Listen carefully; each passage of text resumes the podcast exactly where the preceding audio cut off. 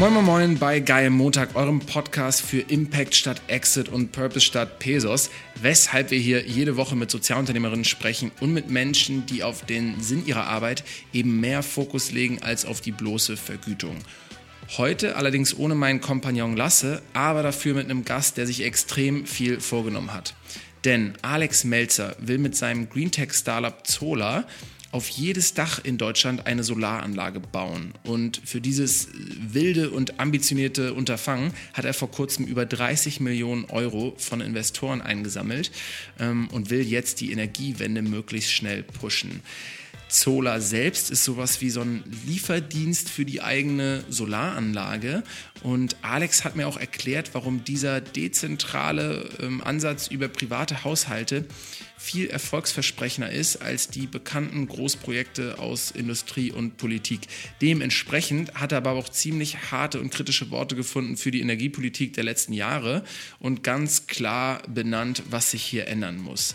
Kleiner Funfact aus dem Gespräch war, dass der Kauf einer Solaranlage gar nicht nur was mit Stromsparen und Nachhaltigkeit zu tun hat, sondern jetzt durch Corona auch viel stärker die Leute den Wunsch zu Unabhängigkeit und Selbstversorgung verspüren. Das Gespräch war ziemlich spannend, weil ähm, ich bin überhaupt kein Energieexperte, aber das Thema Energie halt so ein Querschnittsthema ist, was unser Leben auf unsichtbare Weise durchdringt und sich da in den nächsten Jahren, das habe ich jetzt gelernt, einfach extrem viel tun wird und auch tun muss. Mm, genau, deswegen viel Spaß mit dem Gespräch. Folgt uns auf Spotify und oder unterstützt uns auf geimotag.de.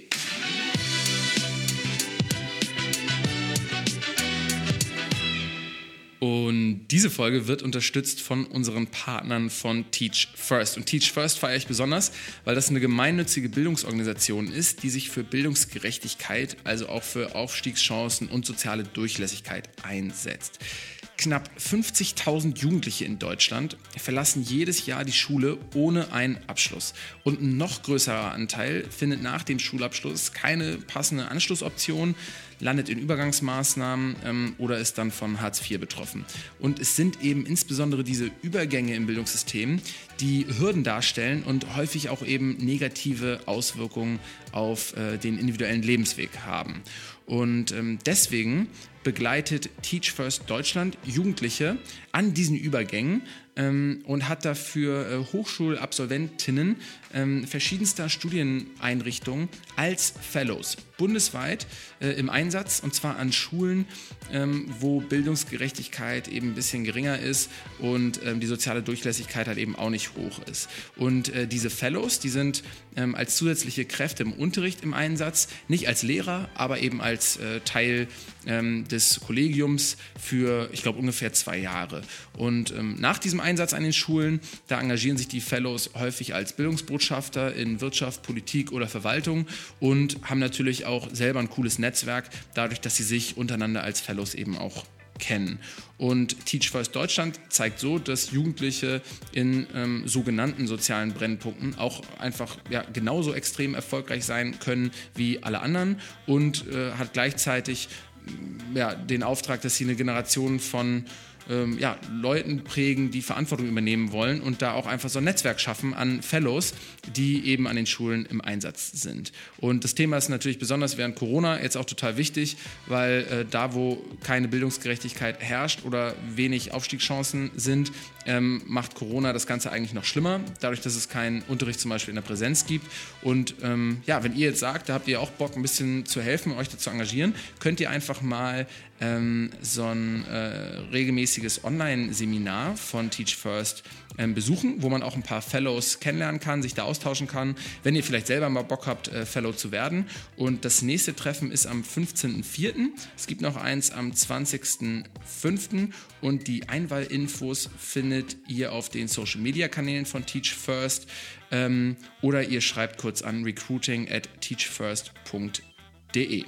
Ähm, viel Spaß dabei, macht das, ist glaube ich eine ziemlich geile Sache, wo ihr auch selber einfach verdammt viel lernen könnt während der Zeit. Und ähm, ja, vielen Dank an Teach First für das Sponsoren dieser Folge.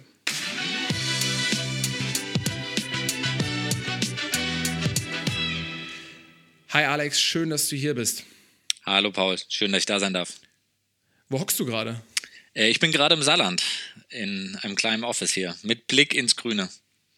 Ah, krass, aber euer Solo-Office ist in Berlin, oder? Genau, unser, unser Office ist eigentlich in Berlin, aber ich bin hier gerade äh, bei meiner Freundin und äh, habe mir hier ein kleines Office geschnappt äh, mit Blick ins Grüne, was man in Berlin ja nicht so oft hat, wenn man im Office ist. Nee, das ist entspannt, hört sich entspannt an. Äh, hast du dann quasi auch das Blick ins Grüne, während du Ostern gefeiert hast? Ja, genau. Also wir haben hier Ostern verbracht und äh, äh, Corona sei Dank äh, kann man ja heutzutage von überall arbeiten und äh, das habe ich jetzt über die Osterfeiertage einmal genutzt. Mhm. Bist du einer von der Fraktion, die sich zu Ostern was schenken oder die auch Geschenke erwarten? Oder gibt es quasi einfach nur Schokoeier und das war's? Uh, gute Frage. Ähm, also ich schenke weder was, noch erwarte ich Geschenke zu Ostern.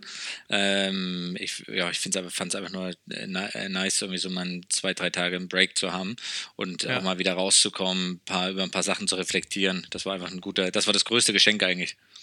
Ja. Ähm, apropos große Geschenke. Es war jetzt kein Geschenk, aber trotzdem hast du, hast du eine große Ladung von außerhalb bekommen. Äh, wie fühlt sich das an, 35 Millionen Euro zu bekommen? Ähm, das ist schon, also es ist, es ist erstmal richtig viel Arbeit. Ne? irgendwie jede Finanzierungsrunde, die wir machen, bin ich dann im Nachgang doch immer wieder überrascht, wie viel Arbeit das doch ist. Ähm, aber wir haben ja jetzt unsere Runde sozusagen nochmal erweitert auf dann insgesamt 35 Millionen Euro. Ich glaube, das Gefühl ist einfach da, dass jetzt mehr und mehr Investoren auch in diesen Space investieren, ähm, sehen, dass man sozusagen Wirtschaft äh, mit Impact verbinden kann und das ist einfach eine, eine coole Bestätigung. Mhm. Ähm, aber es ist natürlich eine fett große Zahl. Ne? Also ich glaube, so ein paar Fußballer oder Basketballer, die vielleicht in ähnlichen Gehaltssphären liegen, ähm, die sagen dann manchmal, dass sie mit den Zahlen irgendwie gar nichts mehr anfangen können und dass das irgendwie äh, beyond deren Vorstellung ist. Ähm, hast du auch mal so ein Gefühl gehabt, dass du sagtest, boah, okay, irgendwie jetzt vielleicht eine große Teilverantwortung für so eine große Summe zu haben, ähm, das ist irgendwie einfach schon ganz schön viel Druck auch? Ähm, also den, den Druck empfinde ich jetzt nicht, weil da sozusagen das Geld auf dem Konto ist. Aber ich habe eine spannende Beobachtung, wenn nämlich das Geld auf dem Konto eingeht, ändert sich ja eigentlich nur eine Digitalziffer auf dem Bildschirm. Mhm. Ne? Und ob man, ob man 1000 Euro drauf hat oder 10 Millionen, sind einfach nur ein paar Pixel, die schwarz anstatt weiß sind. Und äh, das finde ich irgendwie eine witzige Überlegung, dass man, dass man, äh, ja, dass, dass, dass das System einem nur andere Pixel anzeigt. Ja. Ja, gut, klar. Ähm, dann dann ähm, hast du jetzt, fühlst du dich dann vielleicht nicht wie Dirk Nowitzki, der dann irgendwann gesagt hat, dass die Summen sind viel zu viel. Ist ja letzten Endes dann auch nicht nur dein privates Geld, sondern äh, viel Geld, viel Energie, mit denen ihr irgendwie Sachen bewerkstelligen wollt. Absolut. Ne? Also das ist, äh, ja, Gottes Willen, das, das, das Geld geht in den Aufbau von Software, von Technologie, von unseren Partnern, in die Skalierung. Äh, am Ende des Tages äh, wollen wir ja möglichst viele Solaranlagen bauen und und äh, dafür ist das Geld da. Ja, wir hatten neulich Anne Alex hier im Podcast, die ja auch ein ziemlich erfolgreiches äh, Green Tech Startup gegründet hat. Mm, das Geld, was sie bekommen hat, das waren glaube ich ja ungefähr 6 Millionen Euro in der ersten Finanzierungsrunde, ähm, das war von eher klassischen, so ja vielleicht kommerziellen Investoren, so quasi normalen Investoren. Ähm, wie sah das bei euch aus? Also ähm, waren das eher so neuere, wirklich grüne Investoren oder waren da auch viele ältere, keine Ahnung, Family Offices oder, oder ähm, private, private Leute mit drin? Mm, also bei uns, wir sind äh, rein Venture Capital finanziert und wir haben einen guten Mix aus äh, Consumer VCs mit Hardcore und Partech. Also Hardcore ist ein dänischer Fonds, Partech ist ein mhm. französischer Fonds. Und äh, dann so aus dem Energie, Cleantech Space äh, mit äh, jetzt Energy Impact Partner, ist ein amerikanischer Fonds, mit Inven ist ein tschechischer Fonds. Also wir haben dann einen guten Mix sozusagen aus, aus Cleantech und Consumer Consumer Tech. Ja, hast du die ganze Diskussion um Oatly so ein bisschen mitbekommen, dass da so ein großes Thema gab, ähm, aufgrund dessen, ähm, dass sie einen extrem kommerziellen Investor mit reingenommen haben und viele aus der Community sich offensichtlich gewünscht hätten, ähm, dass es vielleicht irgendwelche nachhaltigen Fonds gewesen wären, die damit eingestiegen sind? Äh, ich habe es ein bisschen am Rande mitbekommen. Äh, Wäre wär spannend zu sehen, ob was das mit deren ähm, ja, Absatzzahlen gemacht hat am Ende des Tages. Sie sind ja, ja extrem erfolgreich. Ähm, ja, schwer zu bewerten. Ne? Also ja. na natürlich äh, hat man als, als Startup, was Impact machen will, eine gewisse Verantwortung. Auf der anderen Seite, und das ist das, was ich immer sage, wenn wir, wenn wir im Jahr 100 Solaranlagen bauen, haben wir keinen Impact. Wenn wir 10.000 äh, bauen, haben wir einen Impact. Und auf dem Weg dorthin braucht man nun mal Geld. Ne? Das, ist, äh, das ist nun mal Teil, wir leben in einem kapitalistischen System. Ähm, ja. Und äh, das ist ja auch das Tolle, sage ich mal, dass wir dieses System nutzen können, um unseren Impact zu multiplizieren. Ja. Ähm, über dieses kapitalistische System hat das Handelsblatt geschrieben, dass es euch eigentlich zu Profiteuren der Corona-Krise gemacht hat. Ähm, stimmt das und würdest du das auch so unterschreiben? Ähm, teils, teils. Also es hat uns zu Profiteuren gemacht, weil die Menschen natürlich jetzt viel mehr Zeit zu Hause im Homeoffice verbringen, sich mit dem Garten beschäftigen, ähm, sich mit dem Haus beschäftigen, ähm, ein bisschen Angst vor den Börsen haben und sozusagen dann, wenn sie investieren, eher ins eigene Heim investieren. Also das, das auf jeden Fall. Ähm, ich glaube, dass es mittelfristig fristig aber so einen hedonistischen Effekt geben wird, dass die Menschen, sobald es wieder möglich ist, extrem reisen. Ja, also es ich denke, dass viele Leute für eine Woche nach Bali fliegen werden, äh, weil, weil sie es können, ja, weil sie A, Geld gespart haben und B, weil sie sagen, ja, ich habe ja jetzt so lange verzichtet. Und ja. äh, das heißt, ich glaube, mittelfristig wird dem Klimaschutz oder den, äh, alles, was den Umweltschutz angeht, wird die Corona-Krise eher ihren Schaden zufügen. Mhm. Und kurzfristig ähm, beschreibst du es aber ähm, wie so eine Verstärkung von dem Trend. Also die Leute haben sich irgendwie Klopapier ähm, gebunkert, Dosenfutter gebunkert und ähm, Corona hat jetzt auch dazu geführt, dass Leute so ihren, ihr Eigenheim einfach ausbauen. Also ist das so ein bisschen so dieser Traum vom autarken Wohnen, dass man quasi Selbstversorger ist, dass man sein, sein eigenes kleines Kraftwerk auf dem Dach hat und möglichst mehr niemanden mehr braucht, ähm, um durch so eine Krise zu kommen?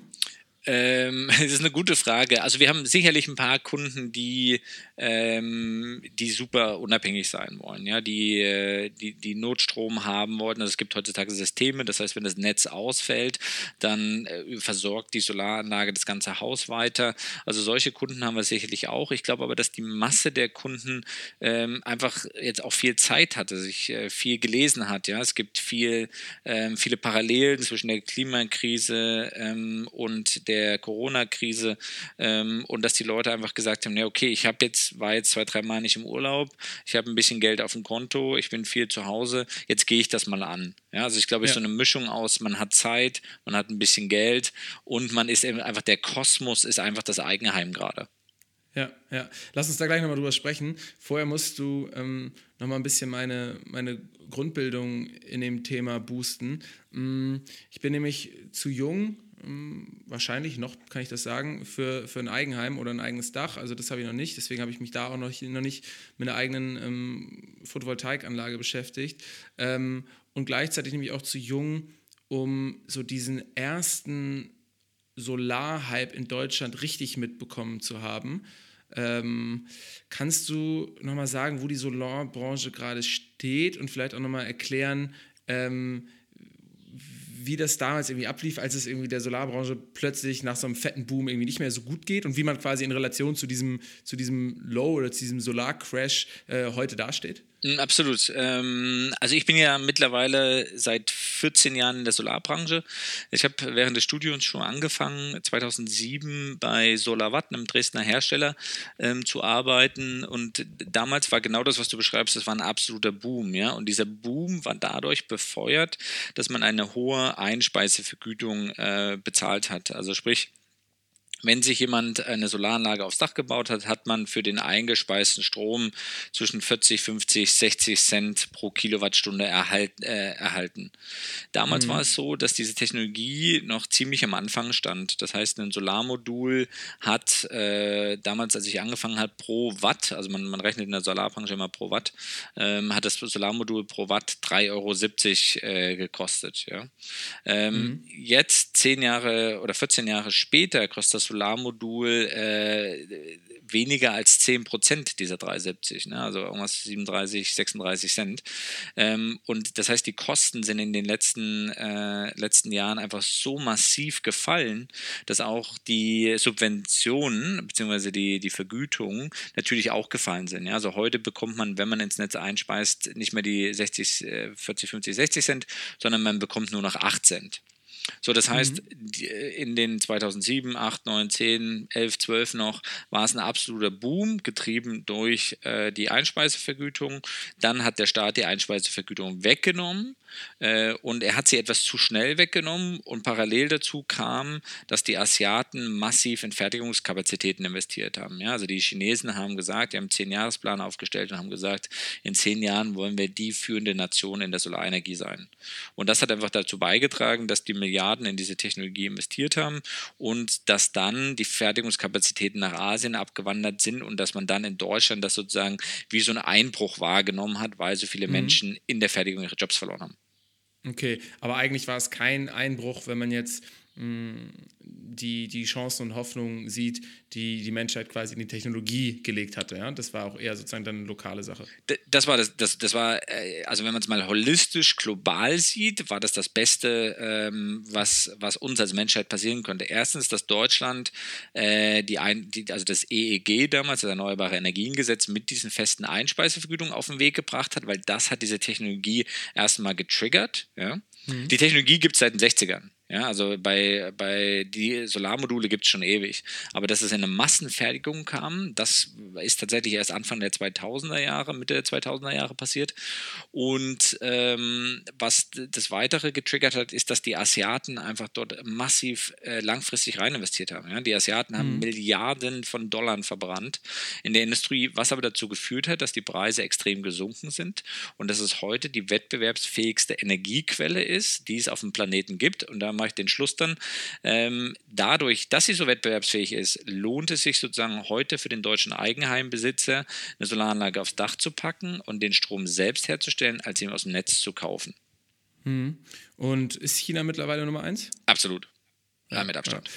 Und das fand ich jetzt interessant, dass du gesagt hast, dass es schon seit den 60ern gibt. Also Computer ähm, gibt es ja auch schon ein bisschen länger und da gibt es doch dieses, wie heißt es, das Moorsche Gesetz oder so, dass genau. äh, quasi irgendwann mal gesagt wurde oder irgendwann mal ein, ein, toller Professor, der irgendwie bei, weiß ich gar nicht mehr, HP oder IBM oder was weiß ich gearbeitet hat, gesagt, okay, eigentlich verdoppelt sich jedes Jahr die, ähm, weiß nicht, Chip-Kapazität oder die, oder die Rechenleistung eigentlich äh, von, von Prozessoren.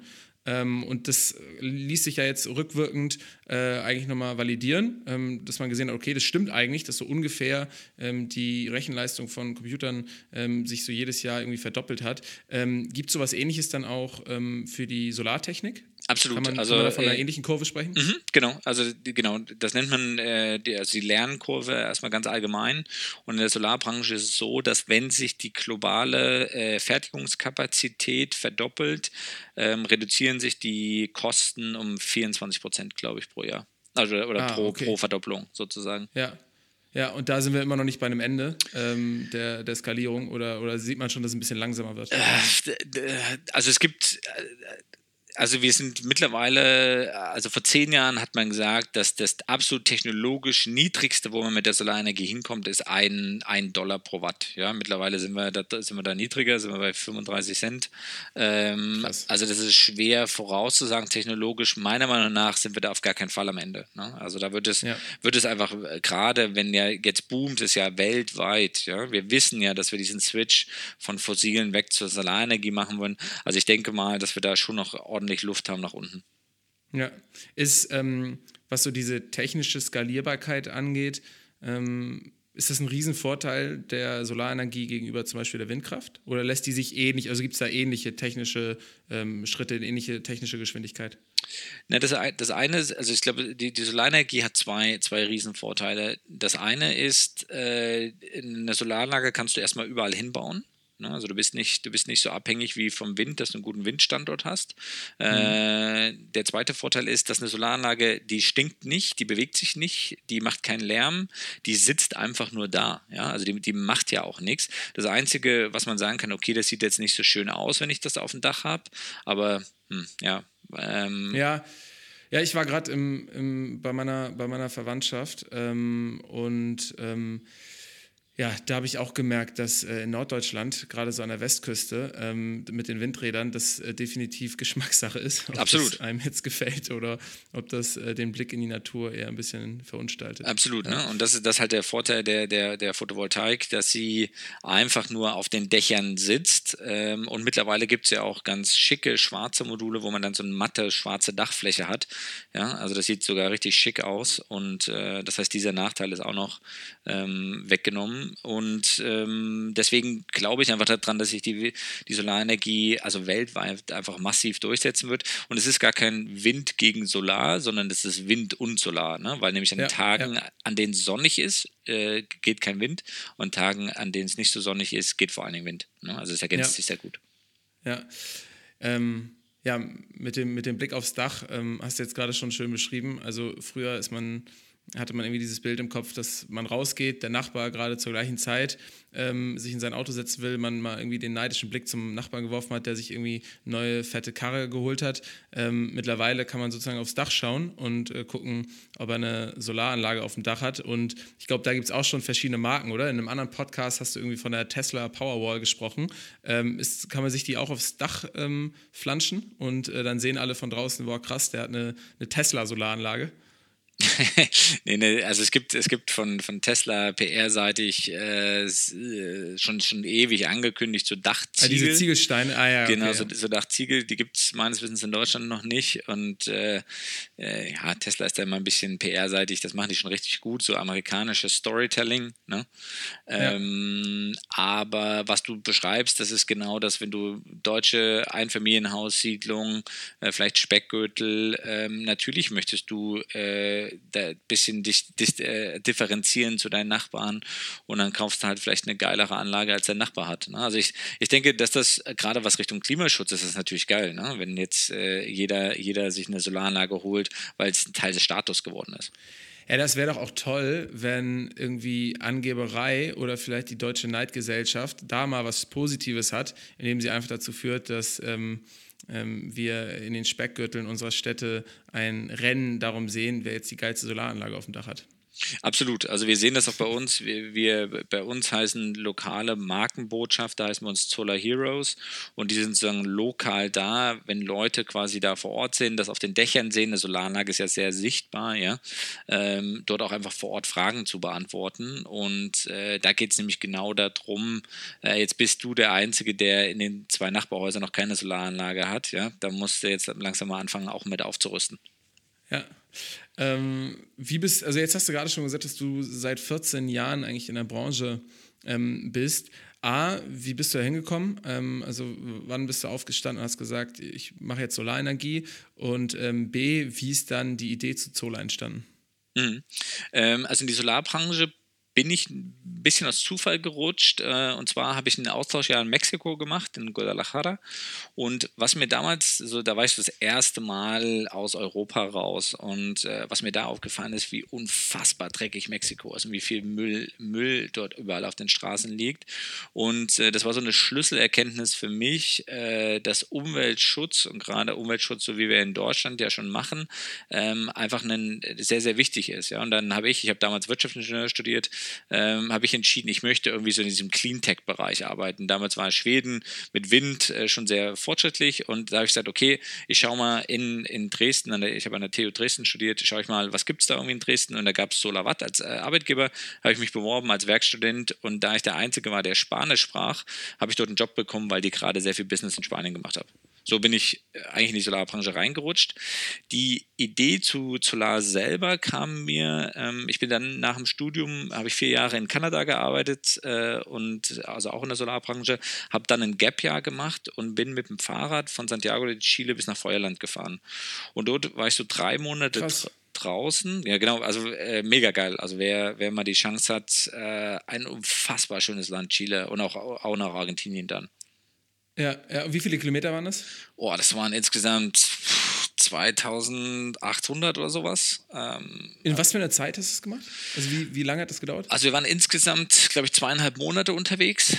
Ähm, und Ey, da habt ihr ja richtig Strecke gemacht pro Tag. Ja, ja, wir haben pro Tag äh, 80, 90 Kilometer gemacht ähm, und dann aber auch immer Pausentage ne? oder mal eine Weile irgendwo geblieben. Ähm, und du hast da wirklich richtig Schotterpiste. Ne? Also das ist, äh, also ja. ich, ich, weiß nicht, wie es heute ist, ist auch schon jetzt fünf Jahre wieder her, ähm, beziehungsweise sechs Jahre. Und aber das ist einfach ein, ein so ein bisschen wie Norwegen, aber nochmal krasser. Ja? Ja. Äh, und du hast wirklich so, du siehst Gletscher und rechts ist der Ozean und diese Kombination aus Gletscher und Ozean ist schon mal per se komisch, ne? weil Gletscher habe ja. ich immer Berge verbunden und Ozean ist halt Ozean. Ähm, und wir waren halt immer draußen, ne? wir haben immer draußen gecampt, wir haben immer draußen geschlafen, alle drei, vier Tage gibt es irgendwie einen Ort, wo du dich mit Lebensmitteln eindecken kannst. Das ist schon ein richtig geiles Abenteuer. Und dort habe ich so gemerkt, wenn du die ganze Zeit draußen bist, ähm, wie sehr, du merkst einfach, wie sehr der Klimawandel schon die Natur beeinflusst. Ja? Und mhm. das war nochmal so ein Schlüsselerlebnis für mich, wo ich gesagt habe, also egal was ich mache in meinem Leben, ich will etwas tun, was einen Beitrag zum Klimaschutz leistet. Aber wie hast du das gemerkt? Ich meine, das ist ja meistens, oder das ist ja eigentlich eines der Probleme, dass man eben nicht merkt, wenn man draußen ist, ah, guck mal hier, Klimawandel, ähm, weil man vielleicht auch gar nicht die, die Kontrastpunkte hat, wenn man jetzt einen Gletscher, also die meisten wissen halt nicht, wie die Landschaft vor zehn Jahren aussah und sehen das halt einfach nur, wie es die Momentaufnahme, wie es heute ist. Wie hast du das gemerkt?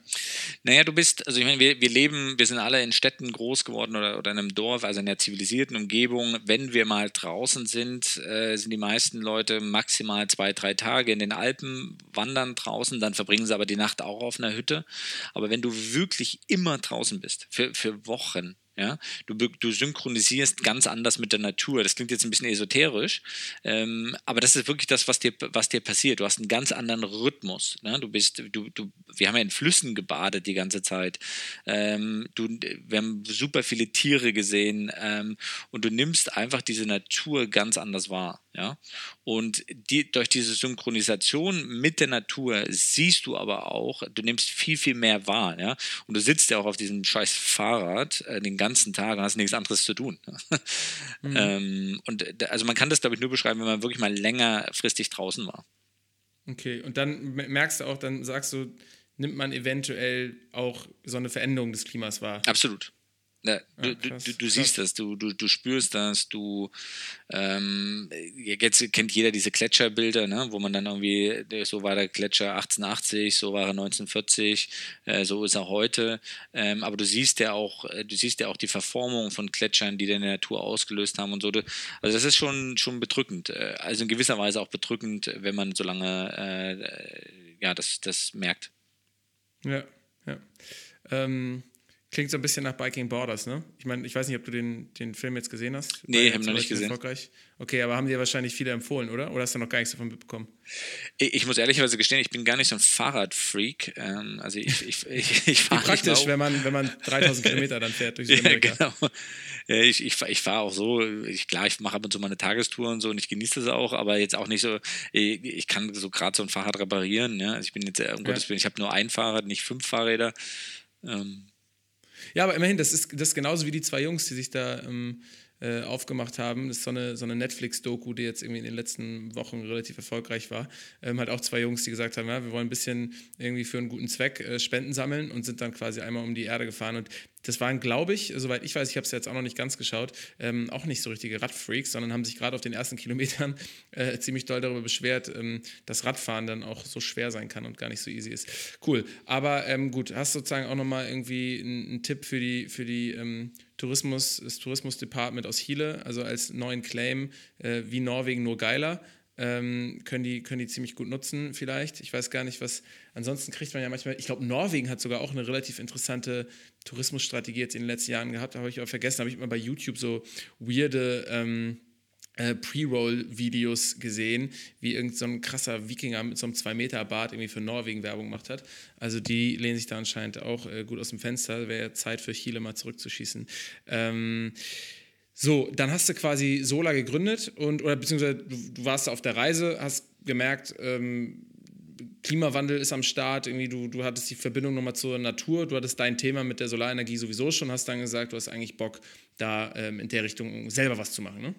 Genau. Und äh, das, ja. das Ziel war sozusagen, äh, dass ich mir Gedanken gemacht habe äh, und dann mit meinem äh, Co-Gründer Gregor, den ich von Studienzeiten kannte, ähm, wir uns dann Gedanken gemacht haben, okay, wie können wir denn eigentlich möglichst viele Leute dafür motivieren, einen Beitrag zum Klimaschutz zu machen? Ja, und das funktioniert halt sehr gut über Solaranlagen, die du dir aufs eigene Dach packst, äh, wo du A, erstmal Geld sparst, ja, weil du dir das aufs Dach gehauen hast, aber B, auch dadurch parallel einen Beitrag zum Klimaschutz leistest.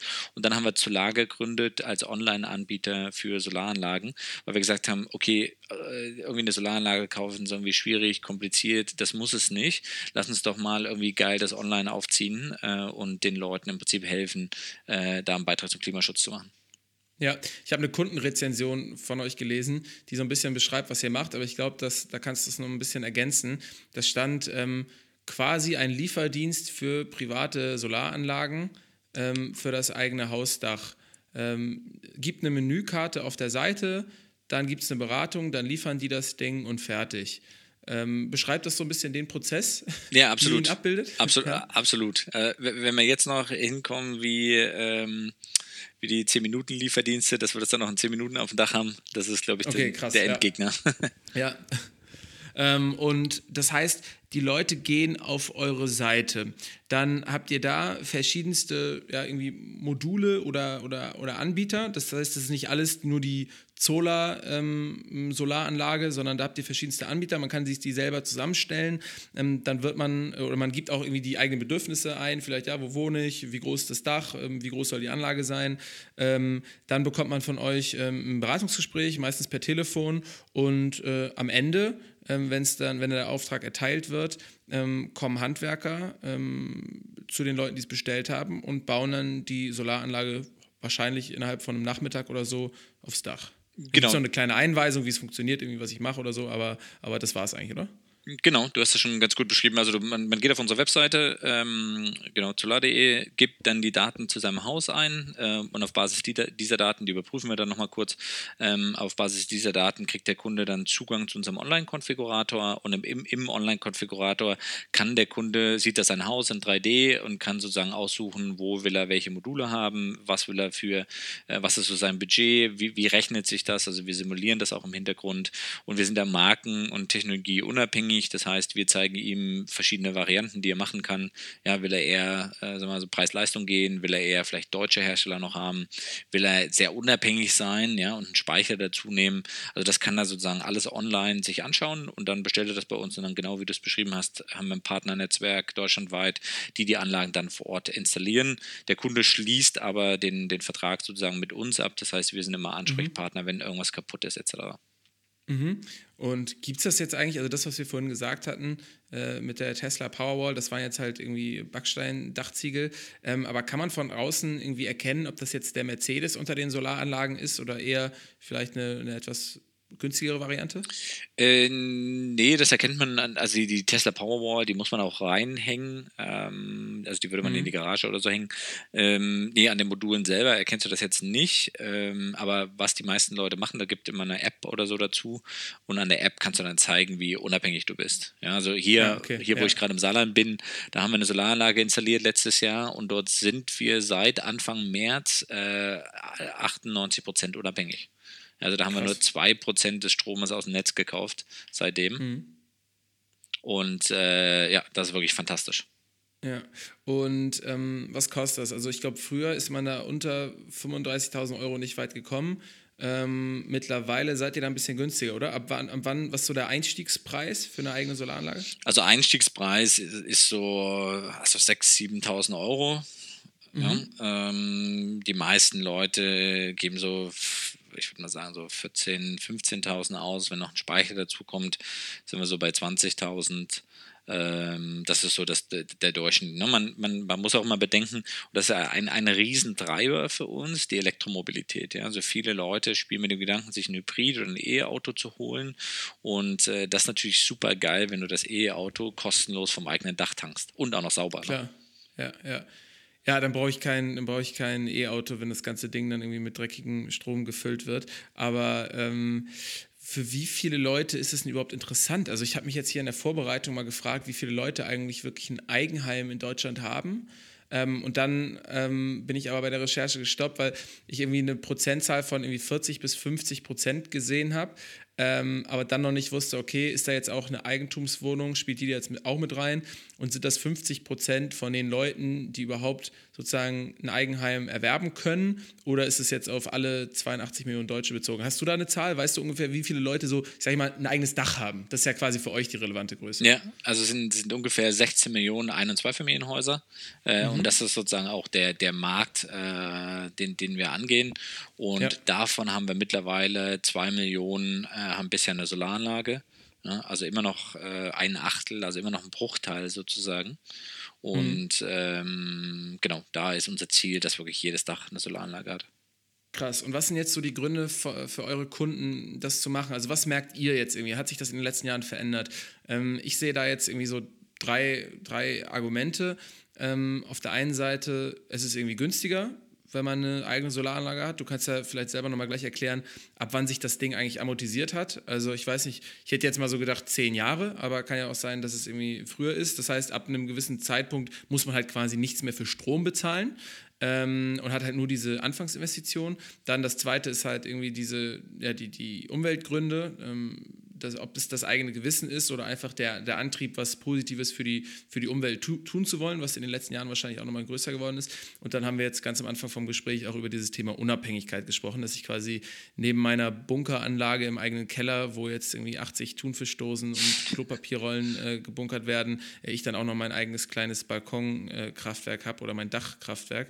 Ähm, sag mal, was ist da so bei euren Kunden die Priorität und hat sich das in den letzten Jahren verändert? Ja, ähm, also die, also die, die Bunkerkunden gibt es auf jeden Fall. Ähm, es gibt auch so ein ganz gutes Buch, äh, Blackout nennt sich das. Äh, sehr spannendes Buch übrigens. Äh, da geht es ja darum, dass in ganz Europa der Strom ausfällt und was quasi mit der, mit der Gesellschaft passiert, wenn der Strom mal ja. für ein paar Wochen weg ist.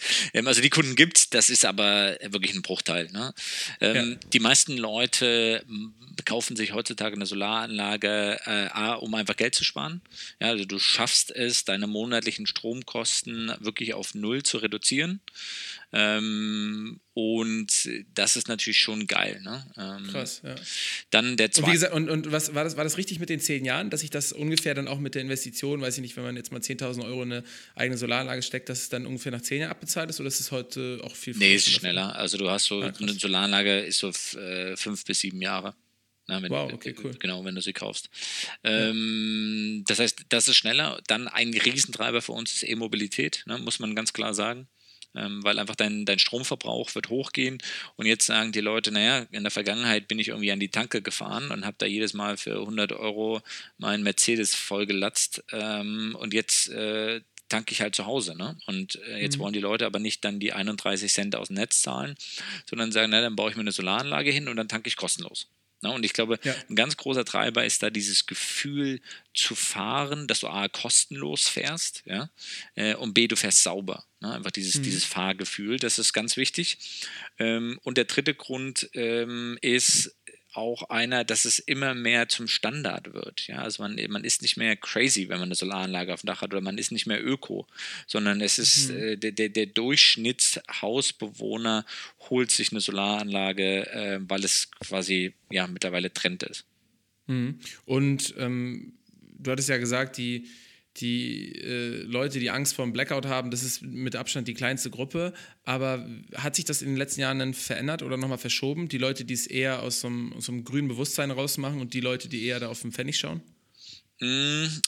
Ich tue mich da mal ein bisschen schwer, das zu sagen, weil wir, äh, und, auch ihr seid ja in Berlin, wir hängen ja immer gerne so ein bisschen in der Hipster-Bubble, ja, wo wir ja. alle unseren Säumilch, äh, Latte trinken äh, ja. und dann aber nach Bali fliegen und eigentlich einen viel größeren CO2-Footprint haben als jemand, der jetzt auf dem Dorf lebt und vielleicht mit Holz ja. heizt. Ähm, das heißt, das ist ein bisschen schwer zu sagen, dass jetzt äh, die Speckgürtel und ländlichen Regionen jetzt auf einmal massiv umweltbewusster geworden sind. Das glaube ich nicht zwangsläufig, aber was schon mit reinspielt, sind so Fridays for Future. Ja, die Kinder äh, beschäftigen sich mehr mit den Themen ähm, und es ist, es ist ein ganzes Stück in die, in die Mittelschicht gerückt oder in die, in die, in die Mitte der Gesellschaft. Das, das kann man schon sagen. Aber das, ja, ist, auch eine, ja. Hm? ja, aber das ist kein ausschlaggebender Treiber unbedingt für den Kauf, sondern das schwingt positiv sozusagen mit. Ja, ja wäre eigentlich auch ganz interessant, wenn quasi ähm, euer ähm, Mund-zu-Mund-Marketing einfach durch die äh, Kids getrieben wird, die zu Fridays for Future gehen. Ich habe, ähm, oder vor zwei Wochen haben wir mit Stefan Siemer, ähm, dem Nachhaltigkeitschef von Veleda, gesprochen, ähm, der gesagt hatte, dass eigentlich Hebammen äh, diejenigen sind, die häufig äh, die Produkte ähm, weiterempfehlen, weil ne, wenn das neue Kind da ist, äh, man dann halt auch wirklich nur zu biologischen und ökologischen Produkten greifen möchte. Und genauso wie bei Wirt, dass vielleicht die Handwerker sind, ähm, die dann allen Leuten erzählen, ja, mit Wirtschrauben, das ist irgendwie eine vernünftige Sache, ich bin vom Fach, ich kann es weiterempfehlen. Ähm, Wäre ja auch praktisch, wenn, wenn viele Kinder ihren Eltern irgendwie auf die Nerven gehen und sagen, ja, wir brauchen so eine, so eine Solaranlage jetzt mal auf dem Dach. Also ähm, ja, müsste, müsste man vielleicht nochmal testen, mit welch, oder für welche grünen Produkte man eigentlich auch, oder mit, mit welchen grünen Produkten man eigentlich Kinder überzeugen müsste, damit sie die Familie umstimmen könnte ja auch eine interessante Wirkung sein. Ja, absolut. Also das mit dem Hebammen kann ich, kann ich äh, definitiv bestätigen, weil wir auch Veleda von der Hebamme äh, ah, seitdem, ja? empfohlen bekommen haben und äh, genau seitdem äh, völlig überteuert Veleda kaufen. Also die Produkte sind sehr gut, ja. ne? das muss man ja. auch dazu sagen, aber die sind natürlich auch nicht günstig. Äh, nee. Ähm, aber wir, wir haben das schon als Feedback bekommen, gerade zwei, wann war die große Fridays for Future Welle 2019? Ähm, mhm. Also Herbst 2019, wo Kunden angerufen haben, wo die Kinder Kinder am Esstisch gesagt haben, hey Papa, wie kann das sein, dass wir noch keine Solaranlage auf dem Tisch äh, haben? Ne? Also ja. die gerade diese junge Generation setzt sich sehr kritisch damit auseinander und das ist, ist gut so. Ne? Das ist auch ein guter Treiber für die, äh, ich nenne es mal die, die, die Männer mit 50er, die in der Midlife-Crisis sind, die vielleicht, mhm. äh, um, um das zu befriedigen, jetzt keinen Porsche mehr kaufen, sondern sich vielleicht die Solaranlage aufs Dach bauen. Ja, praktisch. Und ja, auch interessant, dass eigentlich die Elektromobilität da auch ein fetter Treiber für ist dann wird es ja für euch eigentlich auch spannend sein, irgendwann mal direkt dann so eine Ladesäule oder die Infrastruktur zum Laden irgendwie mitzuliefern, oder? Wenn, also, dass man da so ein bisschen so im Category Management denkt und denkt, okay, wenn sich jetzt jemand irgendwie einen Tesla geholt hat und deswegen vielleicht eine Solaranlage möchte, dann wissen wir ja vielleicht auch schon, dass da zwangsläufig ein zweites oder drittes Produkt folgen wird, was dann zum Beispiel Solar anbieten könnte, oder? Absolut. Also das machen wir heute schon. Ähm, also du kannst heute schon bei uns Solaranlage, Stromspeicher und Ladesäule komplett äh, kaufen. Das installieren wir ganz normal mit, das ist gar kein Problem. Aber äh, genau das, was du sagst, wenn jemand sich ein E-Auto kauft, dann kauft er sich vielleicht noch ein zweites E-Auto, dann merkt er, mh, hm, Solaranlage ein bisschen klein, ich habe vielleicht auf der anderen Dachseite noch Platz, dann kauft er sich noch eine Erweiterung der Solaranlage. Also das, das wird alles kommen. Ja, und ähm, mh, hm, du hast auch mal in einem anderen Interview gesagt, das fand ich irgendwie eine ganz interessante Beobachtung, dass ähm, der Dieselskandal, wo wir jetzt gerade bei Elektromobilität sind, der Dieselskandal eigentlich das Beste war, was VW hätte passieren können. Und das ist sicherlich eine Aussage, die, eine Aussage, die nicht sofort jeder unterschreiben würde. Ähm, aber hast es ja damit begründet, dass das quasi den Raum ähm, und auch die Argumentation intern im Konzern so aufgemacht und umgewälzt hat, dass sie wirklich in kurzer Zeit ähm, viele, viele neue Sachen und Entwicklungen anstoßen könnten, für die sie wahrscheinlich ansonsten in dem ja auch trägen Konzern keine Lobby gehabt hätten, oder? Absolut. Also da, also ich bin jetzt kein VW-Experte, ähm, aber nur in der Außenwahrnehmung. VW hat ja schon lange Elektroantriebe gehabt, ja. Also es gab ja schon lange äh, E-Golf und andere Modelle und Hybridmodelle, aber die haben es nie wirklich ernst gemeint, weil natürlich auch ähm, die, der Verbrennungsmotor und auch die Gewerkschaften, ja, äh, da, da stehen ganz, ganz viele Jobs dahinter, ja. So ein Motor herzustellen hat tausende von Einzelteilen, tausende von Zulieferern ähm, die mit einem Verbrennungsmotor verbunden sind. Und das stellst du nicht von heute auf morgen um. Aber wenn du einen externen Schock hast, wie diesen äh, Skandal, ja, dann kannst du das viel leichter treiben, äh, eine, also eine, E-Antriebsagenda zu treiben, als das ohne äh, möglich gewesen wäre. Und deswegen muss man ja ganz klar sagen, VW ist von den deutschen Herstellern am weitesten, was, den, was das Elektroauto angeht. Und mit dem ID3, ID4 bin ich absolut davon überzeugt, dass die da wirklich ein gutes Produkt auf die Straße gebracht haben. Also wir sehen das an mhm. unseren Kunden. Ne? Das kauft sich der Durchschnittsdeutsche. Der kauft sich nicht unbedingt einen Tesla. Aber ein ID3, ID4 machen die sofort. Äh, das wollte ich nämlich gerade fragen, ähm, ob ihr das irgendwie auch seht oder mitbekommt, ob eure Kunden jetzt dann eher äh, Tesla-Kunden oder VW-Kunden sind. Und das ja, merkt Tes ihr wirklich, ja? Also Tesla ist halt, ähm, also Tesla, die S, äh, das S-Modell, glaube ich, das, das ist ja eher so eine, so eine höherklassige ja, Nischenmodell. Ja. Das Model 3 geht natürlich noch eine, eine Stufe äh, tiefer, aber man muss ganz klar sagen, Hans Dieter aus Bruckweiler, äh, der Kegeln geht, der holt sich kein Tesla. Ne? Der, ja. holt sich, der holt sich VW, das kennt er, der fährt schon immer einen Golf, ja, und der fährt schon immer einen Passat. Und da hat ja. er die Vertragswirtschaft, äh, Werkstatt vor Ort. Und wenn jetzt der ID3 gut funktioniert, dann holt er sich einen ID3. Ja, ja, und das ist, also, man, wir sind uns sicherlich einig, dass ähm, in dem Bereich ähm, wir lange Zeit ähm, krass gepennt haben und dass die Entwicklung nicht so schnell geht, auch von politischer Seite nicht so schnell ähm, mitgetragen und unterstützt wird, wie es sein sollte. Aber wenn Hans Dieter, wie du es beschreibst, im Kegelclub schon mit seinem Elektroauto angibt und, und wir das für möglich halten und er dann im besten Fall auch noch eine Solaranlage hat, dann haben wir ja trotzdem schon mal echt einen, einen krassen Wandel im Mindset in den letzten 10, 15 Jahren miterlebt. Ne? Absolut. Und, und dieser Wandel des Mindsets kommt ja gar nicht unbedingt, um jetzt Klimaschutz zu betreiben. Das ist ja das, das Bemerkenswerte, ja. Mhm. Ähm, sondern der Wandel kommt, weil ein E-Auto einfach geiler ist. Ja, du hast weniger Verschleißteile, du, er ist leiser, der kann auch an der Ampel, äh, macht so ein ID3, macht die meisten Sportautos, äh, ver, verbläst ja. die an der Ampel. Also wir, so, solche, solche ähm, Produktfeatures, die jetzt erstmal nichts mit Klimaschutz zu tun haben, ähm, sind beim E-Auto einfach geiler. Ähm, und das führt aber dazu, dass die Leute, wenn die sich ein E-Auto kaufen, dann automatisch Gedanken darüber machen, wo kommt der Strom her? Ach, da gibt es ja die Möglichkeit, dass ich den kostenlos vom eigenen Dach herstelle. Und dann haben wir diesen Klima-Impact. Und das ist das, ja. das ist das Geile daran. Dann lass mal über den Impact schnacken. Ähm, du hast jetzt schon gesagt, dass irgendwie nach fünf Jahren zum Beispiel sich das Ding finanziell schon lohnen kann. Aber ab wann ist die Anlage eigentlich klimapositiv? Also ähm, braucht ja auch eine gewisse Energie, irgendwie die Solarpanels herzustellen. Ähm, wie lange muss ich das benutzen, damit äh, die Anlage auch selber eine positive CO2- oder Energiebilanz hat? Ja, ähm, also das ist kurz beantwortet, zwei Jahren. Nach zwei Jahren hat die Anlage mehr Energie erzeugt, als für äh, die Herstellung notwendig war. Mhm. und dann der CO2-Fußabdruck ist natürlich davon abhängig, mit was für einer Energie das Modul selbst hergestellt wurde. Ne? Mhm. Und deswegen, je, je, je mehr äh, erneuerbare Energie im Stromnetz vorhanden ist, dann wird ja auch die Produktion des Produkts CO2-neutral. Ja? Mhm. Aber Status quo ist es, äh, also Energieamortisation ist innerhalb von zwei Jahren und CO2-Amortisation ist auch innerhalb von zwei Jahren. Okay, das ist nämlich was, hm, worüber ich mir im Vorfeld ein bisschen, wo ich meine Gedanken so sortieren musste, weil ihr ja sagt, ihr wollt eigentlich auch ne, eigentlich auf jedes Dach der Welt eine Solaranlage bauen ähm, und den Leuten helfen, möglichst schnell ähm, CO2-neutral ähm, oder zumindest ein CO2 oder, oder wie vielleicht auch ein CO2-positives Leben zu führen.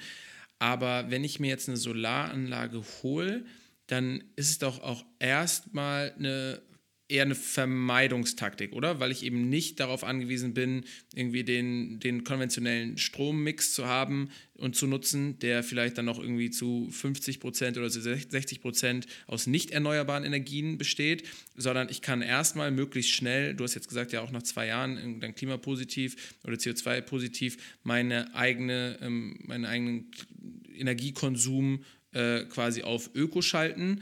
Aber damit habe ich natürlich noch nicht äh, die anderen 90 Prozent äh, oder den, den, anderen Lebensbereich von mir irgendwie ausgeglichen. Ne? Mm, jein, also ähm, was, man, was man im Eigenheim sehr gut sehen kann, ist, dass wir dort in der Lage sind, diese sogenannte Sektorenkopplung zu machen. Ja? Also das, das eine ist ja, dass wir den Strom CO2-neutral bekommen. Da sind wir auf einem ganz guten Weg in Deutschland. Da sind wir mittlerweile im Schnitt bei 50 Prozent. Mhm. Aber wir haben ja noch ganz viele andere Energien. Ne? Also einer ist Verkehr und der, der, der zweite ist Wärme. Und wenn ich jetzt heutzutage ein Haus baue und mir in dieses Haus eine Wärmepumpe einbaue, die mit Strom läuft, und wenn ich mir ein E-Auto gekauft habe, dann habe ich im Prinzip sowohl für die Mobilität, also für, die, für das Auto Strom, als auch für die Wärme Strom und ich habe äh, Strom, den ich natürlich im Haus verbrauche. Und all das kann ich mit Strom vom eigenen Dach beziehungsweise mit erneuerbaren Strom aus dem Netz speisen. das heißt, mhm. dort kann ich einen riesen Impact machen, meinen CO2-Fußabdruck massiv reduzieren. Ja, und das ist im mhm. Prinzip auch äh, unser Ziel bei Solar, dass wir, ähm, wir werden dieses Jahr zum Energieversorger werden. Das heißt, wir liefern dem Kunden auch noch den nachhaltigen Strom mit, den er vielleicht zu Hause nicht komplett herstellen kann. Ah, ähm, ja und dass, dass er sozusagen über die, über die Zeit seinen CO2-Fußabdruck bis auf Null reduziert. Weil ich, ich bin kein Freund von CO2-Ausgleichsmaßnahmen. Ja, weil ja, das, das löst das Problem nicht. Aber eine Solaranlage löst das Problem. Ja, wobei, also da muss ich jetzt nochmal nachfragen, auch du hast gesagt, ja, zu, also ich verstehe das, diese, diese Kopplungseffekte und das fand ich jetzt auch super interessant, dass man quasi dann ja auch seine Mobilität und vielleicht auch den, ne, den äh, äh, andere Bereiche seines Lebens dadurch ähm, CO2 neutralisieren kann aber ähm, bringt ja immer noch nichts, wenn ich währenddessen, äh, weiß ich nicht, fünfmal die Woche einen Burger essen gehe ähm, oder, oder mir ansonsten irgendwie jeglichen Elektroschrott äh, kaufe ähm, oder, oder mein Haus nicht vernünftig isoliert ist und ich einfach äh, Fett mit Gas heiz. Ähm, also, also klar, beim, beim, beim Burger und bei der Ernährung äh, oder wenn du nach Bali fliegst, äh, klar, da haben wir keinen Einfluss drauf. Ähm, auf die Heizung äh, haben wir einen Einfluss mit der Wärmepumpe. Ja, also die Wärmepumpe würde so eine Gasheizung ersetzen und läuft dann mit Strom. Also das, mhm. das bekommst du auch CO2-frei hin. Also was ich damit sagen will, ist, dass du ein großer Teil unseres Fußabdrucks ist Strom, Mobilität, Wärme. Diesen ja. Bereich kann man komplett CO2-frei bekommen, sodass er quasi in der Entstehung schon CO2-frei ist. Ja, und das sind wahrscheinlich schon 60, 70 Prozent, oder? Von unserem gesamten CO2-Abdruck? Das, ist, das ist ziemlich viel. Also die genaue mhm. Zahl habe ich nicht im Kopf, aber das ist äh, schon ein sehr hoher Anteil. Ja. Ähm, ja, man sagt ja in Deutschland, glaube ich, auch, dass irgendwie Mobilität und jetzt irgendwie ähm, Energie, glaube ich, die zwei größten ähm, Punkte sind, wenn man sich jetzt die privaten CO2-Abdrücke anschaut. Absolut. Und dann halt der Konsum kommt irgendwie. Absolut, ja. ja. Was ich damit eigentlich sagen wollte, ist, dass wenn ich CO2-Offsetting mache, ähm, Offsetting immer nur die allerletzte Maßnahme sein sollte. 100 Prozent. Ja. ja. also man, wir sollten eher vorher schauen, können wir denn sozusagen Energie CO2-neutral herstellen? Und dann ist es eigentlich auch egal, wie viel diese Energie ich, sage ich mal, verschwende. Ja, also jetzt mal übertrieben gesagt, wenn ich, wenn ich eine Solaranlage auf dem Dach habe und die erzeugt meinen Strom, damit betreibe ich meine Wärmepumpe, ja, dann ist doch egal, wie warm mein Haus ist, weil der Strom, der vom Dach kommt, ist doch CO2-neutral. Mhm. Ja, deswegen ja, bin ich ja. immer, ich bin immer ein Verfechter von, lasst uns alles auf erneuerbar oder auf CO2-neutral switchen. Dann ist es egal, wie viel Energie wir verbrauchen, weil ich nicht daran glaube, dass Menschen jetzt Energiesparer sind. Ne? Mhm. Ja, ja. Okay. Ähm, und das, also das ist interessant, weil, weil man irgendwie nochmal einen Blick dafür bekommt, okay, das sind irgendwie schon Mobilität, Energie, es sind riesige Teile unseres CO2-Fußabdrucks. Wenn sich jetzt eine Familie entscheidet, dann aber doch einmal im Jahr irgendwie in Urlaub zu fliegen, dann wissen wir, dass irgendwie ja, Firmen wie EasyJet jetzt auch sagen, dass sie, dass sie das dann kompensieren wollen. Ähm, auch wenn ich glaube, dass die Art und Weise der Kompensation da auch nochmal äh, stark zu hinterfragen ist, wenn da irgendwie, weiß ich nicht, 30, 40, 50 Cent für, ein, für einen Sitzplatz bei EasyJet äh, dann in eine Aufforstung von irgendwelchen Setzlingen ähm, fließen, dann kann man eigentlich schon, glaube ich, davon ausgehen, dass langfristig jetzt der Effekt von dem CO2, was man rausgeblasen hat, auch nicht kompensiert wird. Also, dass er nicht mal kompensiert wird. Äh, nicht nur, dass es eine Problemverschiebung ist, sondern dass er auch dann nicht letztendlich ähm, kompensiert wird in den nächsten zehn Jahren dauerhaft. Ähm, und ähm, ja, da ähm, wäre es dann aber so, dass dann immer noch quasi so natürlich ein gewisser Teil äh, meines CO2-Fußabdrucks ähm, da bleiben würde. Ähm, und den, wenn ich den jetzt noch kompensieren wollen würde, müsste ich das natürlich anders machen. Da würde es dann auch nicht reichen, dass man eine Solaranlage hat und, und schon mal die ähm, Sektoren irgendwie Mobilität und Energie ähm, 100% rein hat, sondern dann müsste man halt schauen, entweder, dass man in Zukunft darauf verzichtet oder dass man es dann irgendwie vernünftig kompensiert, oder? Ähm, genau, das Beispiel, was du mit EasyJet ansprichst, ist, glaube ich, ein ganz gutes Beispiel. Ähm, und das ist, glaube ich, auch der Kern, das Kernproblem der Kompensation. Also erstmal hast du ja ein Qualitätsproblem. Äh, Kompensation ist nicht gleich Kompensation. Und, ja. und zweitens, um das Problem zu lösen, nämlich dass das Flugzeug äh, CO2 ähm, verbrennt, ja, äh, müsstest du eigentlich das Problem, das Problem lösen. Und das Problem ist nämlich der Treibstoff, den du reintust. Ja? ja? Und deswegen müsste man eigentlich Biotreibstoffe nutzen, ähm, die in der, in der Entstehung zumindest erstmal CO2 gebündelt haben, der dann ähm, wieder ausgestoßen wird und dass du so eine Klimaneutralität hinbekommst. Ja? ja? Und das ist das, was ich genau sage. Wir müssen an die, an die Ursachen ran, die zur CO2-Ausstoß äh, fließen. Und im Haus ist das nun mal das Gas ja, oder der Verbrennungsmotor oder das Kohlekraftwerk, was den Strom liefert. Das müssen wir auf 100% Erneuerbares switchen. Und genauso müssen wir das beim Fliegen. Ne? Das muss auch erneuerbar sein oder, oder muss CO2-frei sein. Kompensation mhm. ist, löst uns unser Klimaproblem nicht. Mhm. Kannst du dann nochmal erklären. Also dann wissen, ups, dann wissen wir, dass mir ist gerade mein Headset verrutscht, weil ich so aufgeregt war, weil ich jetzt wirklich auch nochmal zum Kern kommen wollte. Ähm, wir wissen quasi, dass mit der Energie ähm, und mit der Mobilität einfach wir schon einen riesigen Bereich abgedeckt haben. Kannst du jetzt aber nochmal den Unterschied erklären, ähm, den ich jetzt als Endkonsument habe, wenn ich mir jetzt eine Solaranlage hole oder wenn ich einfach mir einen grünen Stromanbieter hole, ähm, der vielleicht auch besonders progressiv ist und, und das qualitativ besonders gut macht, was da der Unterschied ist. Und ähm, so ein Gedanken, den ich hatte, war, dass doch eigentlich, und korrigiere mich da bitte, das auch nicht schlecht sein könnte, wenn wir eben die großen Energieversorger dazu bringen, dass die Solaranlagen überall bauen, weil die vielleicht ganz andere Skaleneffekte und Synergieeffekte haben, als dass wir alle jetzt sozusagen in relativ kleinteilige Solarlösungen für die privaten Haushalte denken. Also gibt es da nicht dann auch bestimmte Skaleneffekte oder Synergieeffekte, die man hätte, wenn quasi jetzt die gesamte Bevölkerung sagen würde, gut, wir müssen das nicht alle nur auf unseren eigenen Dächern machen, sondern wir bewegen jetzt die großen Energiekonzerne und Versorger dazu, dass sie einfach riesige Anlagen aufstellen, die vielleicht ein bisschen effizienter sind? Mhm. Ähm, also deine erste Frage zu beantworten, was ist der Unterschied zwischen ich habe eine eigene Solaranlage auf dem Dach und oder ich habe einen, äh, einen Grünstromtarif? Der mhm. Unterschied ist, dass das Stromnetz dir erstmal den Strom liefert, der im Netz äh, zur Verfügung steht. Ja? Klar, und wenn, ja. wenn wir jetzt einen Tag haben, äh, wo sehr wenig äh, erneuerbarer Strom im Netz ist, also sehr wenig Wind- und Solarstrom, dann bekommst du teilweise 80 Prozent Kohlestrom. Ja? ja. Und diesen, diesen Strommix nennt man den, den kann man öffentlich einsehen. Der war 2020 50 Prozent erneuerbar und 50 Prozent äh, mit fossilen bzw. Kernkraft. Ja, das heißt, auch wenn ich einen Grünstromanbieter habe, den physischen Strom, den ich erstmal bekomme, wird zu 50 Prozent aus fossilen Energien hergestellt. Ja, das ist ein Fakt. Mhm. So, was ja. der Grünstromanbieter macht, ist, er kauft sozusagen die Menge, die ich jetzt ähm, als Einzelperson verbraucht habe, kauft er Wasserkraft in der Regel im Ausland zu, um sozusagen diese anderen 50 Prozent zu ersetzen. Aber das, was ich wirklich im Haus verbraucht habe, ist 50 Prozent äh, fossiler Strom auch. Ne? Mhm. Wohingegen, wenn ich eine eigene Solaranlage auf dem Dach habe, ist das äh, sozusagen 100 Prozent grüner Strom. Ja? Also mhm. da, da, das ist im Prinzip der Hauptunterschied. Mhm. Ähm, um deine zweite Frage zu beantworten, macht es Sinn, Energieversorger ähm, dazu zu zwingen oder zu motivieren, dass sie äh, im Prinzip große Anlagen bauen? Da gibt es zwei Gründe dagegen. Erstens, die haben nämlich genauso wie VW äh, das damals hatte ein Dilemma. Ja? Die betreiben jetzt große Kohlekraftwerke, große Atomkraftwerke und verdienen sich einen Arsch weg, auf gut Deutsch gesagt. Ja? Mhm. Diese Kraftwerke abzuschalten, damit tun sie sich seit Jahren schwer. Und wenn man jetzt so Kohleausstiegsgesetz etc. sich anschaut, dann ist es ja ein Kompromiss, den man getroffen hat, so dass Kohlekraftwerke bis 2038 weiterlaufen damit die weiter Geld verdienen können. Ja, das heißt, die haben erstmal kein Interesse daran, Kohlekraftwerke abzuschalten.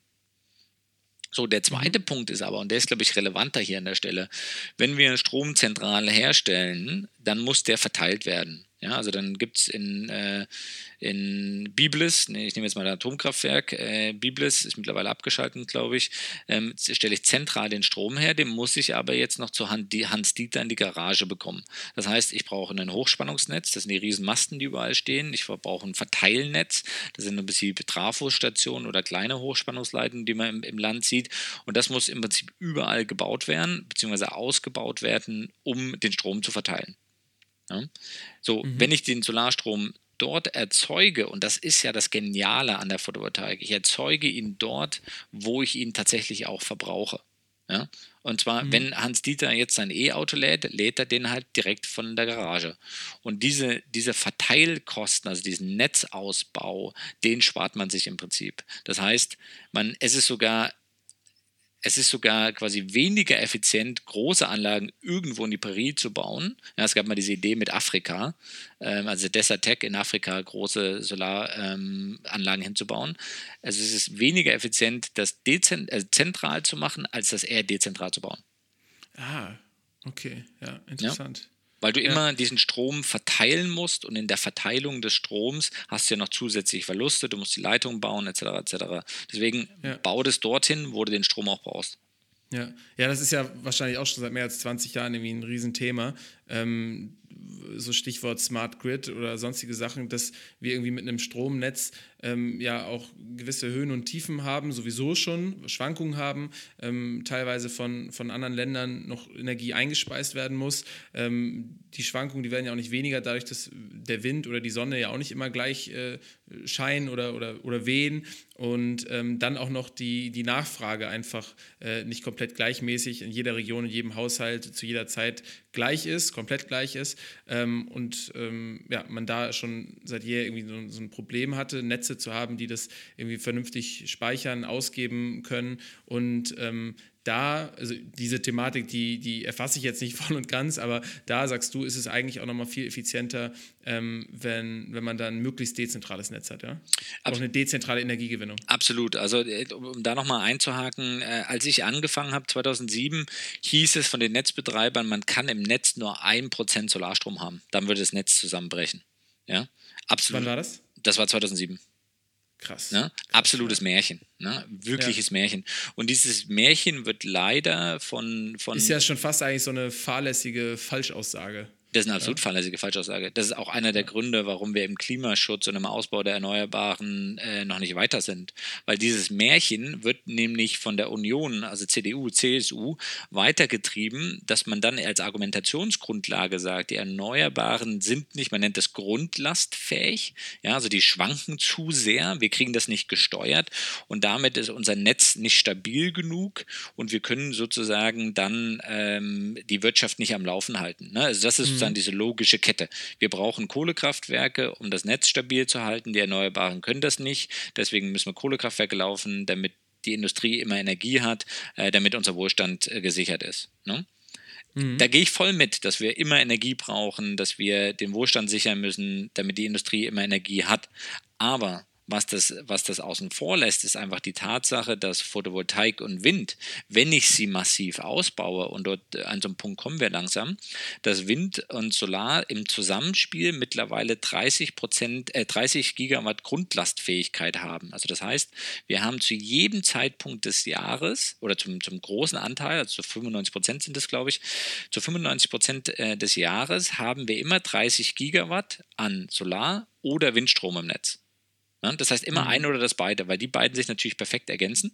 Und das führt dann dazu, dass ich sehr wohl mein Netz gesteuert kriege und jetzt äh, im Prinzip 14 Jahre später mit 50 Prozent erneuerbarer Energien im Netz ist unser Netz nicht zusammengebrochen. Mhm. Ja? Okay.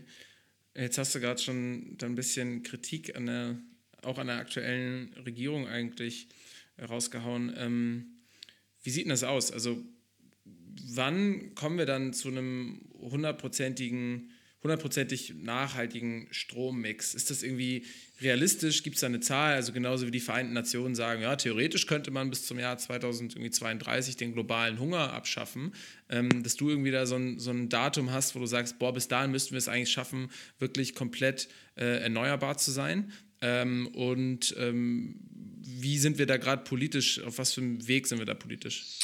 Ähm, also äh, vom Klimaschutz her sollten wir es eher morgen als übermorgen haben.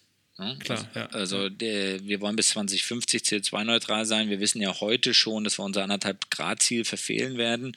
Und die, die Zielprognosen, die wir haben, beinhalten ja schon Technologie, die CO2 wieder aus der Luft aufnehmen. Diese Technologien gibt es ja noch nicht mal. Ne? Mhm. Also das heißt, ähm, umzustellen auf Erneuerbare, müssen wir äh, super schnell machen. Und das ist genau das, der, der Kern des Problems, dass eine Union und auch die SPD, muss man sagen, ähm, das äh, massiv blockiert haben in den letzten zehn Jahren. Ja, also wir könnten vom Klimaschutz schon ein ganzes Stück weiter sein, als wir das eigentlich sind. Und ähm, das heißt, technologisch äh, sind wir absolut in der Lage, das auf 100% erneuerbar umzustellen. Und ich würde auch eine steile These aufstellen, dass wir das in den nächsten zehn Jahren schaffen. Ja? Krass, ja. Aber okay. dafür ist politischer Wille äh, gefordert und ich bin gespannt, wenn jetzt äh, Schwarz-Grün an die Regierung kommt ähm, oder äh, Jamaika oder was auch immer die, die Kombination sein wird auf Bundesebene.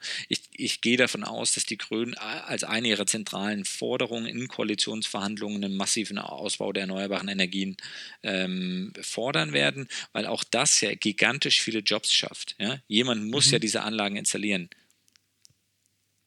Gibt es da, gibt's da irgendwie so eine, nicht eine Beschlussvorlage, aber eine, eine explizite Forderung, ähm, die ihr dann vielleicht auch mit unterstützt oder die, äh, wo ihr sagt, das ist ein Gesetzentwurf, den die Grünen vielleicht stärker mit einbringen sollen, dass es eventuell dann auch einfach nochmal eine stärkere Bezuschussung gibt in den nächsten ähm, Jahren von, von privaten Solaranlagen? Also es ist ja offensichtlich was, was ganz in eurem Interesse wäre. Aber gibt es da irgendwie einen konkreten Gedanken? Also da gibt es äh, der Bundesverband Solarwirtschaft, äh, den wir da an der Stelle unterstützen, der hat ganz klare Forderungen aufgestellt, wie viel sozusagen Solar und dann, und dann auch parallel zu Erneuerbare zugebaut werden sollten im Jahr, um, um diese CO2-Neutralität schnellstmöglich zu erreichen. Ähm, das braucht gar nicht neue Förderung. Ne, es braucht keine Förderung, es braucht keine Subvention. Dadurch, dass es sich für den Endkunden jetzt im Prinzip rechnet, eher den eigenen Strom herzustellen für 8 Cent versus für 31 Cent aus dem Netz zu kaufen, brauchen wir da keine zusätzlichen Subventionen. Sondern das Einzige, mhm. was wir tun müssen, ist die Hürden abzubauen, die es nach wie vor in Deutschland noch gibt. Und die Hürden sind? die Hürden, äh, die Hürden sind zum Beispiel ähm, wir müssen Netzanträge machen. Ja? Also das heißt, wenn du dir eine Solaranlage aufs Dach baust, muss der Netzbetreiber äh, dem zustimmen. Das dauert teilweise zwei, drei, vier, fünf, sechs Monate. Ja? Die Hürden sind, äh, was das Finanzamt angeht. Ja? Du musst so eine Solaranlage beim Finanzamt melden. Was für ein Schwachsinn. Ja? Also du musst ja auch kein, kein wenn du dir, wenn du dir ein Smart TV äh, zu Hause anschaffst, musst du auch nicht beim Finanzamt melden. Ähm, mhm. Also da, da gibt es so ein paar bürokratische Hürden, ähm, die einfach dazu führen, äh, dass dass es für den Kunden äh, in gewisser Weise noch komplexer gemacht wird, als es eigentlich sein muss. Bescheuert. Und der, das Argument ist quasi, dass man den Strom theoretisch auch nach außen verkaufen könnte und deswegen muss genau. man es dem Finanzamt melden oder was? Genau, okay. richtig. Ja. Ja, weil du verkaufst ja sozusagen Strom. Die Analogie ist immer, ähm, du verkaufst ja, wie wenn du dir äh, Tomaten im Garten an, ankaufst. Wollte ich gerade sagen, dann müsste ich ja eigentlich auch die Erdbeeren im Garten anmelden, ne? Aber, aber so ist es ja, ne? Also das ah, ist, echt? Ja, ja, das, das ist. Ich gar nicht. Äh, du musst tatsächlich, äh, wenn du diese Erdbeeren dann verspeist, musst du theoretisch Umsatzsteuer darauf zahlen. Ne? Also da gibt es Wege drumherum, ja. ähm, um das, das nicht zu tun, weil das ist auch absolut mhm. lächerlich, weil man dann im Jahr ja. irgendwie 5 Euro Umsatzsteuer ans Finanzamt abführt. Ähm, aber solche bürokratischen Hürden sind natürlich absolut kontraproduktiv. Okay. Ähm, und bin mir ziemlich sicher, dass meine Oma sich das strafbar gemacht hat. ja, das ist, Omas sind sowieso immer strafbar. Ja. Ähm, aber, aber, anderes Beispiel, ja, wir haben letztes Jahr erst äh, mit dem Gebäudeenergiegesetz äh, es geschafft, dass Photovoltaikanlagen im Neubau äh, mit angerechnet werden können auf, den, auf die Energiebilanz. Ne? In 2020. Ah, okay, ja, ja. ja? Und, und deswegen siehst du, wenn du in so Neubausiedlungen fährst, bisher siehst du äh, immer nur so zwei Solartermine auf den Dächern, aber nie eine Photovoltaikanlage, weil du Photovoltaik ja. dir in die Energiebilanz nicht anrechnen konntest. Okay, verstehe. Ja. ja. Das, ich meine, dann, dann schwingst du ja eigentlich auch in deinem täglichen Tun. Also angefangen mit deiner Reise durch Südamerika, wo du für dich ja auch nochmal, glaube ich, so einen Grundstein deiner persönlichen Motivation angelegt hast, ähm, bis zum heutigen Tag, wo du mit solchen Sachen zu kämpfen hast, ist es ja eigentlich quasi dann hin und her, oder? Von auf der einen Seite irgendwie krass, wir können Tausenden von Leuten, vielleicht auch Hunderttausenden von Leuten irgendwie eine, eine eigene Solaranlage aufs, aufs, Dach bringen, vielleicht irgendwann mal eine Million Leuten ähm, und, und, und helfen da einfach bei, irgendwie den Energiemix und auch das, das die Möglichkeit des nachhaltigen Lebens hier in Deutschland irgendwie wirklich relevant mit nach vorn zu pushen und auf der anderen Seite du dann auch immer noch irgendwie gegen Windmühlen kämpfst und merkst, boah, das geht alles viel zu langsam und ähm, so das 1,5 Grad Ziel ist können wir sowieso nicht mehr einhalten. Ob wir das Ziel bis 2050 einhalten oder welches Ziel wir einhalten, wissen wir sowieso nicht. Ähm, wie schaffst du es, äh, dich da weiterhin zu motivieren? Beziehungsweise, was ist da dein Mindset? Bist du eher so der, wirst du langsam ein bisschen zynisch und versuchst halt einfach noch das Beste daraus zu machen? Oder hast du immer noch so einen, so einen fast schon so einen sportlichen Ehrgeiz zu sagen, okay, jetzt ist recht und irgendwie kriegt man es noch alles hin? Hm, das ist eine gute Frage. Ähm, also zynisch bin ich auf gar keinen Fall, ähm, weil jetzt nach 14 Jahren in der Solarbranche wirklich alle Zeichen auf grün sind. Ja, also ich glaube, die, die, die Welt sah noch nie so positiv auf, aus, die Photovoltaik oder generell Erneuerbare ähm, massiv zu adaptieren. Ja, es kommt in der Mitte der Gesellschaft an. E-Autos sind vorm Durchbruch. Ähm, auch der Letzte hat verstanden, dass der Klimawandel irgendwie ein Problem ist. Also ich war noch nie so positiv bullish gestimmt, dass wir jetzt wirklich diesen Wandel schaffen können.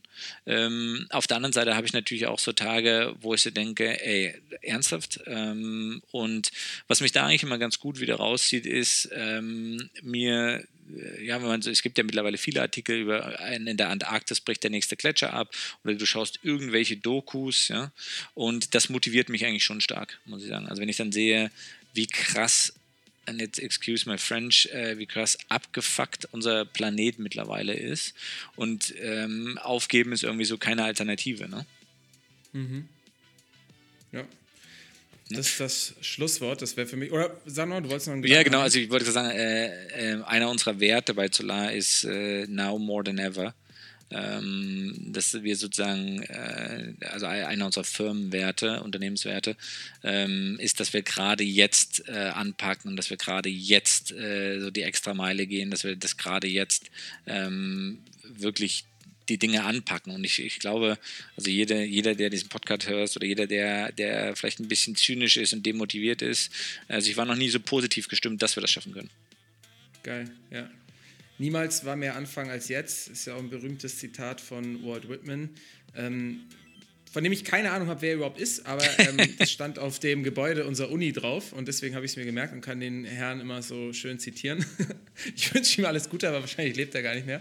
Ähm, ja, Alex, äh, danke, dass wir uns jetzt hier eine Stunde ähm, zusammensetzen durften und ähm, äh, ja, wir einfach mal darüber geschnackt haben, was eure Mission ist, äh, wie du da hingekommen bist und wie du jetzt so in die, in die Zukunft blickst. Ähm, glaube, äh, ihr habt ja unsere letzte oder unsere nächste, ich weiß es gerade gar nicht, äh, Podcast-Folge auch hier gesponsert. Also danke da noch, dran nochmal. Ähm, und habt im Zuge dessen ja auch gesagt, dass ihr aktuell gerade ähm, wirklich super viele verschiedene Positionen zu besetzen habt und irgendwie Kolleginnen sucht, die Bock haben, die Mission mit euch jetzt in der Zukunft weiter zu pushen. Und da sind ja auch die verschiedensten Arbeitsbereiche irgendwie mit dabei. Ich glaube, über 10 oder 15 verschiedene Arbeitsbereiche, wo ihr jetzt gerade Leute sucht. Das spricht ja eigentlich auch dafür, ähm, dass es mit, mit der Solarbranche, aber jetzt im konkreten Fall auch mit euch irgendwie bergauf geht und dass ihr da richtig was zum Anpacken habt. Ne? Absolut. Also wir suchen im Moment äh, borden wir ca. 20 Kollegen pro Monat an. Ähm, also sind da massiv an Wachsen und wow. brauchen natürlich Leute, die Bock haben auf eine Mission haben, ja, und die Bock haben, ähm, einfach die, ja, die, das gewisse Extra zu gehen, die Bock haben, an was Geilen zu arbeiten. Und das ist auch genau die Leute, die wir bei uns im Unternehmen haben. Ja. Also jeder, der bei uns ist, weiß, warum er bei uns ist und hat einfach Bock anzupacken. Ja, Cool, dann können die Leute das gerne mal auschecken. Ähm, oder die Leute, die schon einen Job haben, vielleicht schon ein Eigenheim sogar haben, ähm, die können ja mal schauen, ob äh, nicht eine Solaranlage dem Dach ganz gut stehen würde. Alex, wie gesagt, vielen Dank, dass du hier warst und ähm, ja, bis zum nächsten Mal. Ne? Ich danke dir, Paul. Vielen Dank. Ciao. Ciao.